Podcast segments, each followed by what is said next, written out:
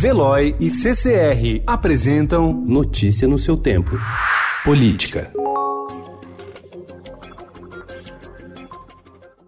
Após o Supremo Tribunal Federal anular uma condenação da Lava Jato, porque réus delatados e delatores tiveram o mesmo tempo para apresentar suas alegações finais no decorrer do processo, o Tribunal Regional Federal da Quarta Região decidiu ontem de forma diferente e condenou o ex-presidente Lula a 17 anos e um mês de prisão por corrupção e lavagem de dinheiro no caso do sítio de Atibaia. A defesa do petista classificou a postura dos desembargadores uma afronta ao STF e declarou que pretende recorrer. Ministros da corte também reagiram à sentença do TRF4.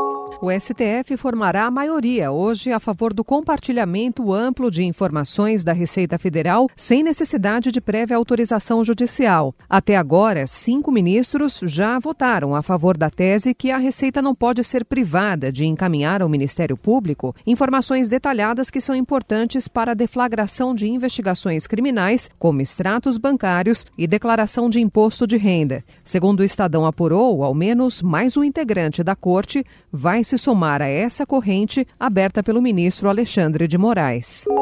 O Congresso derrubou ontem sete vetos do presidente Jair Bolsonaro à mini-reforma eleitoral, incluindo o que impediu o aumento do valor destinado às campanhas para prefeito e vereador no ano que vem, a critério dos parlamentares. Dirigentes partidários atuam para que a quantia seja de 4 bilhões de reais. O governo propõe cerca de 2 bilhões de reais. Para 2020, o valor será definido na Lei Orçamentária Anual, que deve ser votada no dia 17 de dezembro, segundo o presidente do Senado, Davi Alcolumbre.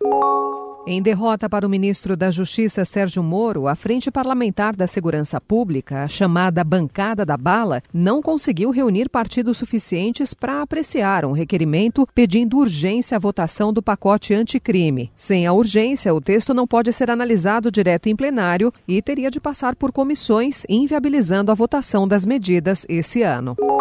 Ministro do Turismo defende debate para a liberação de jogos. Para Marcelo Álvaro Antônio, impacto da construção de cassinos em resorts seria significativo para o setor. Notícia no seu tempo. Oferecimento de Veloy. Piscou, passou.